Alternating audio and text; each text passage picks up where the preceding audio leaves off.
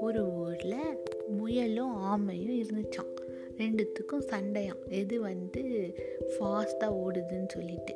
அதனால் ரெண்டு மற்ற அனிமல்ஸ் எல்லாம் கூப்பிட்டுட்டு ரன்னிங் ரேஸ் வச்சுச்சான் ரெண்டும். முயலும் ஆமையும் அதில் பார்ட்டிசிபேட் பண்ணிச்சான் அப்போ என்ன நடந்ததுன்னா முயலுக்கு வந்து தலைக்கணம் இருந்துதான் தான். சீக்கிரமாக ஓடிடும்னு சொல்லிட்டு பாதி தூரம் போனோன்னே போய் ரெஸ்ட் எடுத்துச்சான் மரத்தில். ஆனால் ஆமை வந்து மெதுவாக ஊர்ந்து போய் அப்படியே போயிட்டே இருந்ததான். கடைசியில் முயல் ரொம்ப நேரம் தூங்கினதுனால அது வந்து எண்டு பாயிண்ட் ரீச் பண்ணவே மறந்து போய் தூங்கிட்டே இருந்துச்சான் ஆனால் ஆமை ஸ்லோவாக போய் கடைசி டார்கெட்டை ரீச் பண்ணிச்சான் இதில் என்ன கற்றுக்கிட்டீங்க slow and steady wins the race யாரையும் நம்ம குறைச்சி எடை போடக்கூடாது.